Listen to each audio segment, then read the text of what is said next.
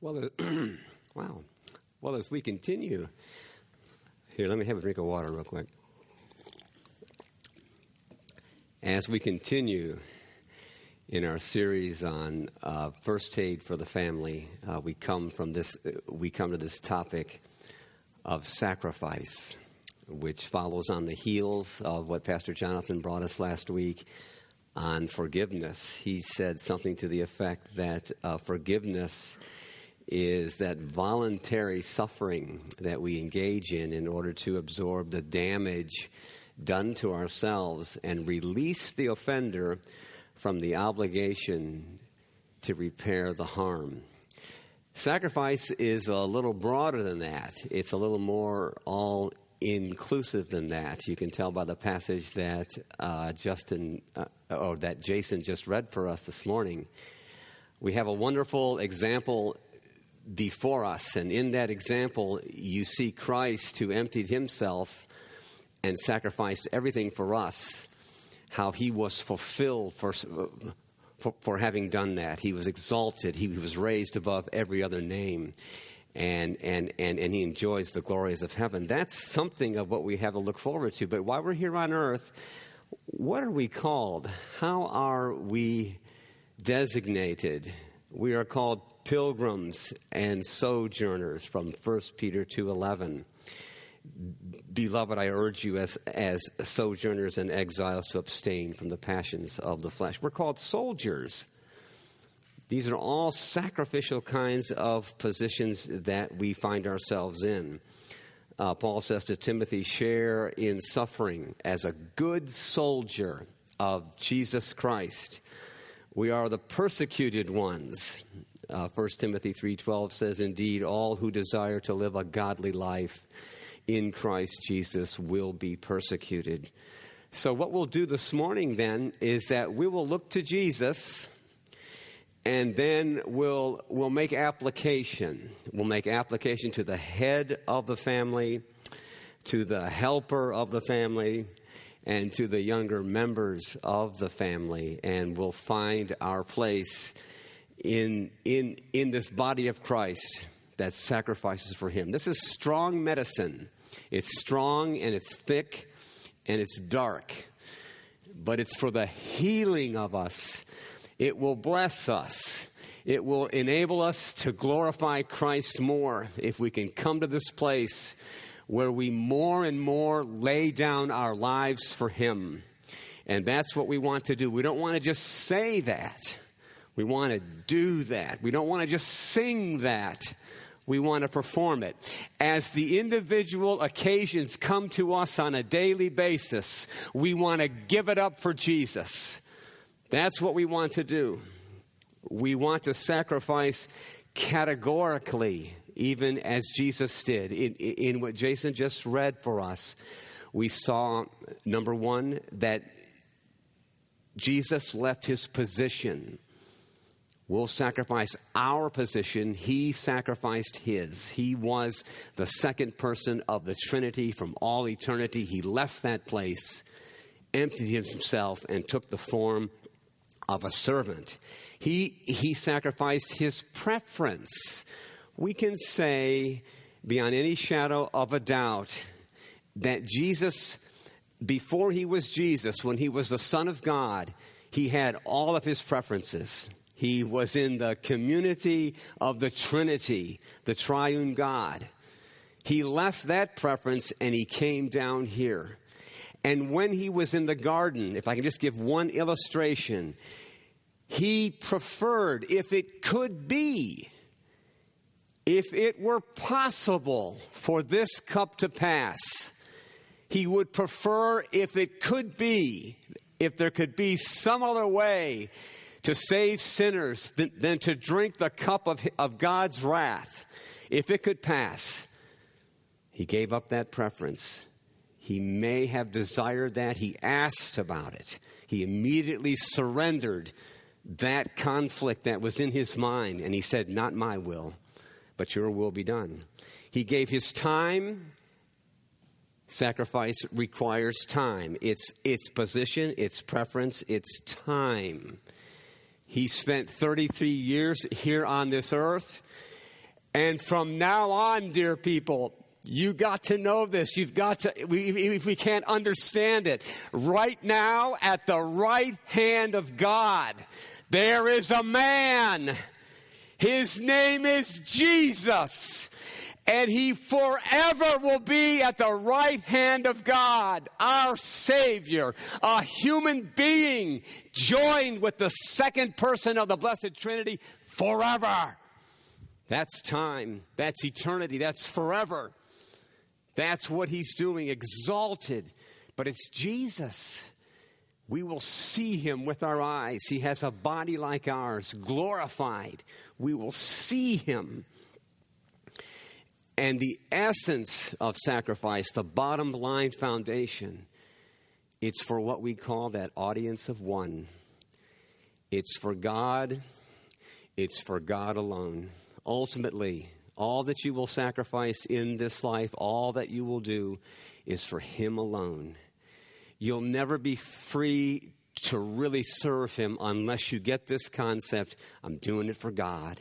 I don't care if I get thanked, if I get recognized, if I get rewarded. I don't care about any of those things. All, all sacrifice focus itself, just like Jesus did in this passage read. It's all for the glory of God. It's all for His praise. His food, His meat, His portion was to do the will of God. Whether anybody was looking, it was always for God. Well, let me give you these three texts then that will build a foundation. I'll, I'll, I'll try to do this briefly. Three texts that help us, that help me, that help all of us to get a hold of this concept of sacrifice. And what you're going to see, as we have taught on previously, the indicative precedes or surrounds the imperative. And what I mean by that is what is indicated as having been done, what is given to us, couched in the mercy that is indicated, that has already been extended, that's where the imperative comes. It comes after the indicative. God says, This is what I've done for you, and now this is what I want you to do for my glory. The, the command, the imperative, follows the indicative all the way through the scriptures. In Luke chapter 9 and verses 22 through 24, uh, you'll see the first example of this. Jesus says, The Son of Man must suffer many things and be rejected by the elders and the chief priests and scribes and be killed, and on the third day be raised. That's the indicative. Here's the imperative, dear child of God. And he said to all in verse 23 If anyone, anyone would come after me, let him deny himself and take up his cross and follow me. For whoever will save his life will lose it, but whoever loses his life for my sake will save it. Let these words sink down into your heart, into my heart. If anyone would come after me, anybody, anybody who professes to follow Jesus Christ, anyone who wants to walk in his steps, anyone who wants ultimately to end up where he ends up in heaven, anybody, if anyone would come after him, what, what must you do? You must deny yourself and take up, he says, his cross, her cross. You have a cross. What is the cross? It is not the burdens of your life. It's not your infirmities. It's not your difficulties. That's not what the cross is. You know what the cross is. The cross is the instrument of death. Anybody carrying a cross that was seen in those times, the people knew they're not coming back. We're not going to see them again. They're dying today. That's the essence of it is self-denial to the point of dying to yourself, to your preferences, to your position, to, with your time, with your resources, for the audience of one. That's what he says. Anyone would come after me, let him deny himself, take up his cross. We each have one, and follow me. Based on the the indicative that the Son of Man must suffer many things. It's actually sandwiched in it. The indicative also is for whoever would save his life will lose it, but whoever loses his life for my sake will save it. There's the indicative all around the imperative of, of denying ourselves. The, the uh, second passage is Romans chapter 12, and uh, these are all very familiar but we, we've got to hear them now. Romans chapter 12 and verse 1, Paul says, I appeal to you, therefore, by the mercies of God. That's the indicative.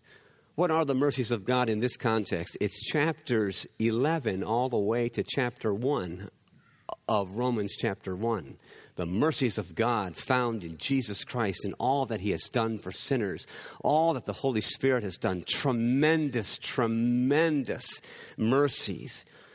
I appeal, I appeal to you, therefore, brothers and sisters, by the mercies of God, to present your bodies as a living sacrifice, holy and acceptable to God, which is your spiritual worship.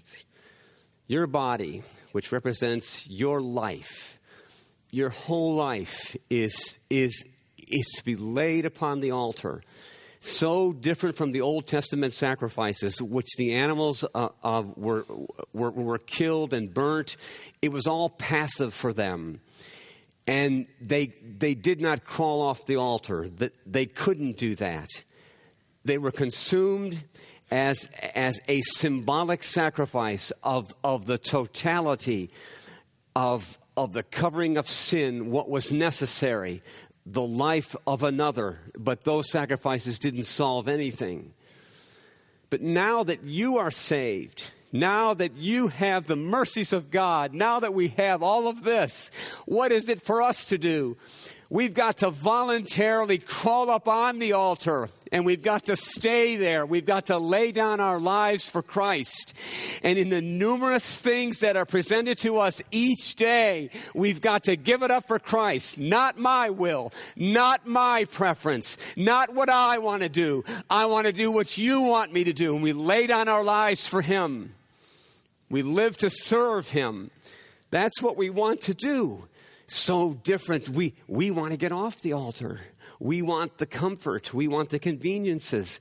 We want all these things. It's not wrong to want those things, but it is far better. It is far better to lay down. That's what we're commanded to do lay down our lives, our, our, our entire bodies. That's the essence of worship is giving it up for Jesus. We worship here in, in this place. But the best worship is that daily worship of giving yourself to Christ. Maybe you've heard this hymn. I'm uh, sure you have. Uh, it's by Judson W. Van Deventer. We sing it from time to time. I wonder if we really mean it. I wonder if I really mean it. I want to mean it. All to Jesus I surrender, all to Him I freely give. I will ever love and trust him and in his presence daily live. I surrender all. I surrender all. All to Jesus, my blessed Savior. I surrender all. That's got to be the heartbeat of our lives together as families. We surrender it all. We give it all up to Jesus. Uh, the last passage is, is 1 uh, Corinthians 15 30 and 31. This is, this is the testimony of Paul. You have the words of Jesus, you have the proclamation of, of Paul based on the mercies of God. Now you have his own, his own testimony. He says, Why are we in danger every hour? I protest, brothers, by my pride in you, which I have in Christ Jesus our Lord. I die daily. That's what Paul said. What makes Paul run the risks and take the chances and, and, and, and fall into danger? You know his testimony, you know how he was always delivered. Why would he go for that? Why would he do for that? Why would he say, I know that persecutions and sufferings await me, but I'm going? It's because he knew of the resurrection. He knew he'd be raised from the dead. You can read the context. It's all about the resurrection. That's why he can say, I die every day. When James Calvert went out as a missionary to the cannibals of Fiji uh, of the Fiji Islands, the ship captain tried to turn him back by saying, "You will lose your life and the lives of those who were with you among such savages." To that, Calvert replied, We died before we came here. In Hudson Taylor's days, uh, when all these waves of missions uh, uh, uh, back in the 1850s were coming to the inland areas of China, there was a group called the Student Volunteer Movement. And from 1850 to 1950, they sent nearly 10,000 missionaries to inland areas, often at great personal sacrifice. Many early SVM, student volunteer missionaries, to areas with endemic tropical diseases, left with their belongings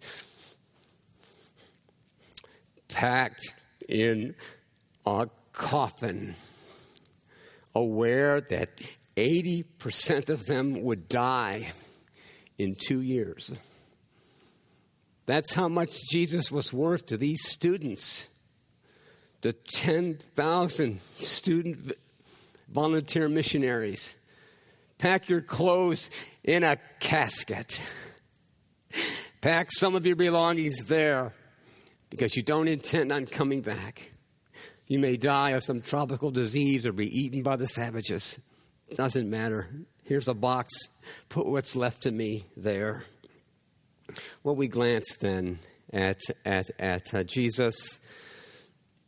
We need to have a look at the family head and the family helper and the younger uh, family members. The family head is, is the husband. Just one verse. Let it be tattooed upon our hearts, men. Husbands, love your wives as Christ loved the church and gave himself up for her. That's what it's all about. If you have romance, fine. If you have intimacy, fine. If you have companionship and compatibility, fine. Enjoy it. Thank God for it. But that is not what marriage is all about. It's a beautiful part of marriage. Revel in it. If you have it, treasure it, cultivate it. Marriage is really all about men. It's for us to show the world and show our wives what the love of Christ is like for the church. That's what you saw that man doing. He said it is a privilege it's a privilege to love my wife this way. I'm so thankful for all that she's done for me, but that's not the most important thing. To exemplify Christ, we've got to give ourselves up, men. I've got to do it more and more. My wife will testify that I don't do it enough, but I want to. I want to glorify Jesus in the way I love my wife. That's what we've got to do. God help us to lay down our position as, as leader. Be the leader, be a servant as well. Lay aside our selfish preferences, men. That's what we, we didn't find out what sinners we were, did we, men, until we got married. How self centered, how self serving, self satisfying. We found out that, wow, I am a wretch. I never knew it till I got married. and these resources that we have, the energy we have, the time we have, give it up for her. Give it up for the church. Show the world what the love of Jesus is like. And get your thanks, get your praise, get your acceptance from God and God alone. Sure, you will you welcome encouragement. Man, I, I, I sure like to get it. But God is enough. Pleasing God is enough. Well, what about the helper then? Now, as the church uh, submits to Christ, Ephesians 5.24, the men are in verse 25, the women are in verse 24.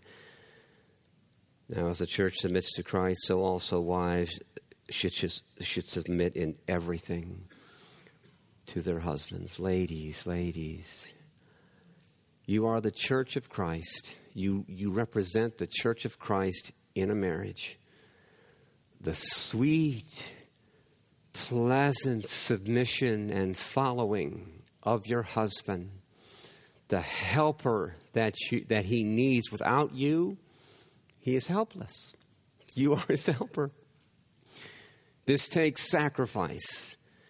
Don't do it so much for Him, do it for Jesus.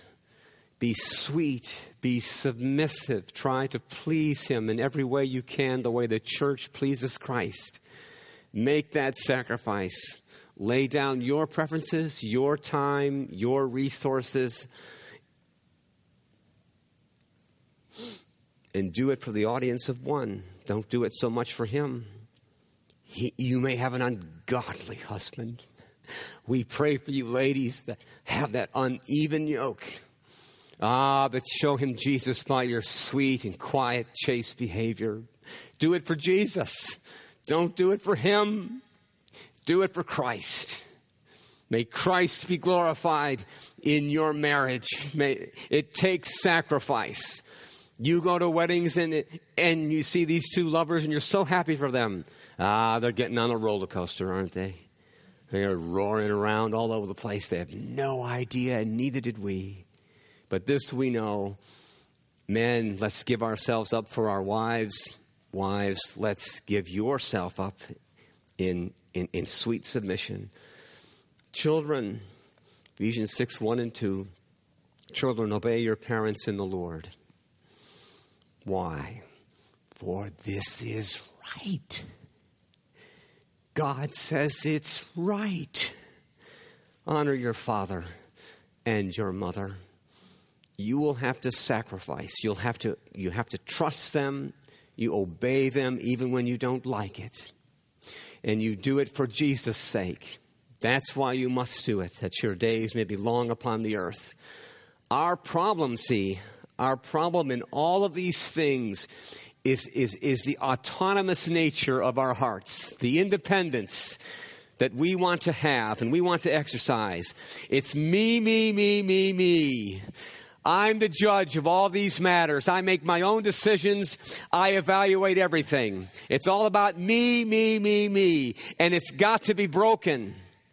It's, it's broken by the grace of God and the sacrifice of His Son. You children are not wiser than your mother and father. We make a terrible mistake. See, here's, here's the huge mistake we make with the me, me, me, me. We think time is ours. We think the money is ours. We think the education and the skills are ours. We think the opportunities are ours. We think everything is ours. When in fact, we are stewards Everything is on loan. Everything we're to do business with. Our money is not our own. We think it is. I earned it. It's mine. Who gave you the capacity to earn it? Who gave you the job? Who gives you the gold and the silver? God does. That's our problem. That's what's in the way of doing all kinds of sacrificial things. We think it's all about us. it's all about His glory. And, and we have limited time to praise Him and to, and to honor Him by our sacrificial living. Everything is given to us as, as stewards. Well, when you come back to Jesus, then, if we end with Jesus, here's what Hebrews 12 says I want you to know that the life of sacrifice, if you don't already know this, if you need encouragement in this, the, the life of sacrifice is a life of fulfillment. It's a life of joy. It's a life of satisfaction. You will never be fulfilled unless you sacrifice. Unless you give and give it up, you will never have that sense of fulfillment. Listen to this. Therefore, the writer to the Hebrews says, Therefore, since we are surrounded by such a crowd, a cloud of witnesses, let us lay aside every weight and sin which clings so closely, and let us run with endurance the race that is set before us. Let's run with Jesus with this. Looking to Jesus, the founder and perfecter of our faith. Now, listen to these words that seem so counterintuitive and incongruent. Jesus for who the joy for the joy that was set before him endured the cross despising the shame and is seated at the right hand of the throne of God the one who sacrificed the most with no peer with no competitor whatsoever Jesus Christ who gave his life for sinners, who suffered the wrath of God. We cannot comprehend it. It is more than an ocean of lava. It, it, it is stupendous. It, it is incomprehensible. The wrath of God for every single sin of every single sinner that, we, that he was going to save. Generations of sinners saved by the blood of Jesus. He did it all for what? For the joy for the joy of justifying the many. That's why he did it. He got pleasure in it, even though his sufferings are beyond measure. He's the most fulfilled. He's the most exalted of all. Here is joy. Here is fulfillment. Here is glory, the everlasting honor and reward and unending pleasure and ever increasing happiness that comes to us as we walk in the steps of, of Jesus Christ. Why do we why do we prosecute our case so vigorously for the gospel of Jesus Christ? Why do we keep giving it over and over again? We, we want you young people, we want you lost people uh, to come to Christ. Why do we say that? Why are we so desperate about it all the time? We can't let go of it. I got to see a movie um, uh, this past week, which I rarely, uh, I rarely get to see anything, but uh, I was invited over to the Joneses, and I got to see The Hobbit. I, I, if you haven't seen The Hobbit, it's okay. I would not have seen it, but I love those kinds of movies. But a Hobbit is, is this little guy He's a little guy. The biggest thing on him is his hairy feet. He's little. He's hanging with the dwarfs. The dwarfs are a lot bigger than he is, but, but, they're, but they're dwarfs. And the kingly dwarf, the king, the third generation king who's wearing animal skins on him, and he's got broad shoulders. He looks like a king. He's got long black hair. He's despising, what was his name? Bilbo Baggins. And he says, Why don't you just go home? go home. Bilbo says, um, I've got a home. I have a home. I've got a garden. I've got, I've got a lovely home. But you dwarfs, you don't have a home. And the slight Caucasian guy who looks like a weakling, he says, I, I want to fight for you. I want you to have a home. And later in the movie, he saves the king's life. That's what we want for you. We have a home. We Christians, we have a home. It's in heaven. This place is not our home. We're pilgrims, we're sojourners, we're wanderers, we're persecuted, we're soldiers but we're going home. Speaking on behalf of all the Christians here, dear lost one, I'll tell you this I have a home. And, we're, and we want to fight for you to have a home. We want to keep pressing you. We can't bring you to our home. Only Jesus can, but Jesus' arms wide open for you. You call upon his name, you'll have a home in heaven too. And you'll, and, and you'll enter this lovely Christian life that we have that is full of joy and fulfillment. Yes, sacrifice and suffering, but satisfaction and pleasures in the right hand of God forevermore. We invite you. Come with us. Come with us to our home. Join us. Call upon the Lord. Repent of your sins. Come with us. We're going to heaven and we're glad. We're going to rejoice all the way. In Jesus' name, we thank you, God. We thank you for Christ who died for our sins and has set us the example and give us the impetus to lay down our lives for him. We pray this in his name. Amen. I'd like to ask uh, David and, and Donna Reed to come. They're going to um, uh, testify a little bit. Of, oh, he's got a microphone already. Great. Uh, come on up. They're going to testify of, of, of what sacrifice looks like. I'm not going to steal any of their fire because they have some fire to share of what sacrifice looks like um, in their family and, and, and, and, and how God has manifested that uh, to them. Come, come, please.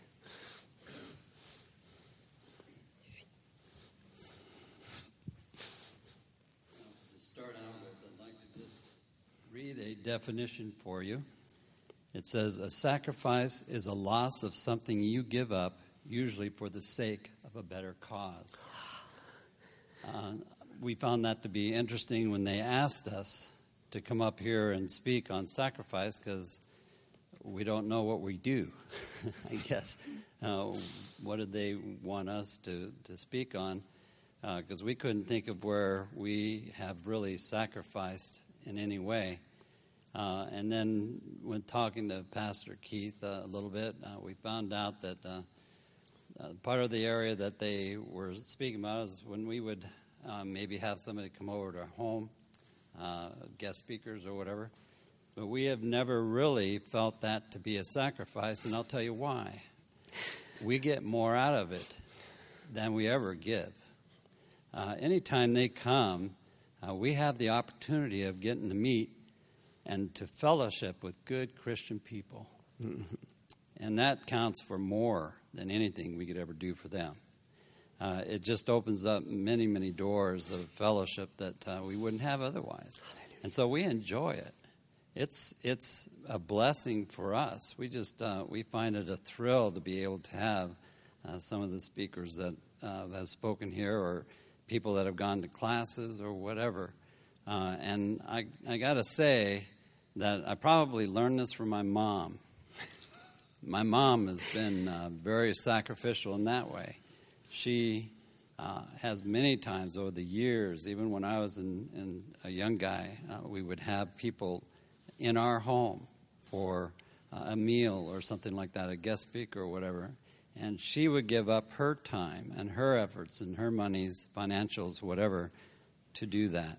Uh, and again, the blessing that we got uh, received from that was more than we could ever, ever wow. put out as far as we were concerned.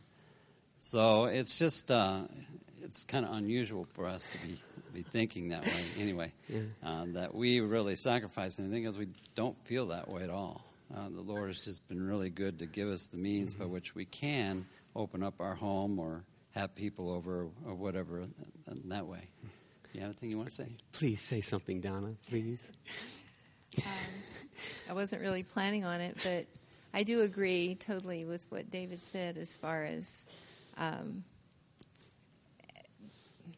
we we never think of it as sacrifice. We feel honored to be mm-hmm. able to have people in our home that they would want to be with us, and um, and it, I think one of the best things ever was having both of the Amati boys in our home. Uh, no sacrifice at all for all that we received from them. Okay. That was just one example. And one more thing, if you don't mind. Uh, real quick, I'd just like to, Pastor Keith closed with the same passage, but I would just like to read it to you just a little bit differently. Uh, talking about Hebrews chapter 12, verse 2. Uh, he says, uh, talking about Christ, who is the leader and the source of our faith, and is also its finisher. He, for the joy of obtaining the prize. Mm-hmm. What's the prize? It's us. Hallelujah. It's us. Let me pray with you real quick, then, please.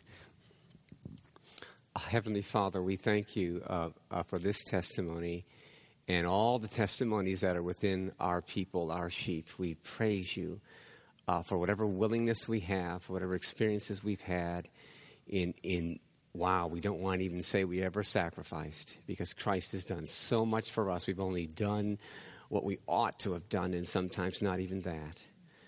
We, we do pray for their sons, Michael and Tony, uh, that they will know the Lord Jesus Christ exemplified in their parents and, and, and, and, and in, in their uncle Larry as well and Evelyn, and, and make them to be believers, the fine young men they are, make them to be the finest in Jesus Christ. Bless us all then. Uh, help us, help us, help us to lay down our lives for Christ in the everyday things that we do and not count it as any great sacrifice, but count it as, as joy and blessedness. We pray this in Jesus' name. Amen.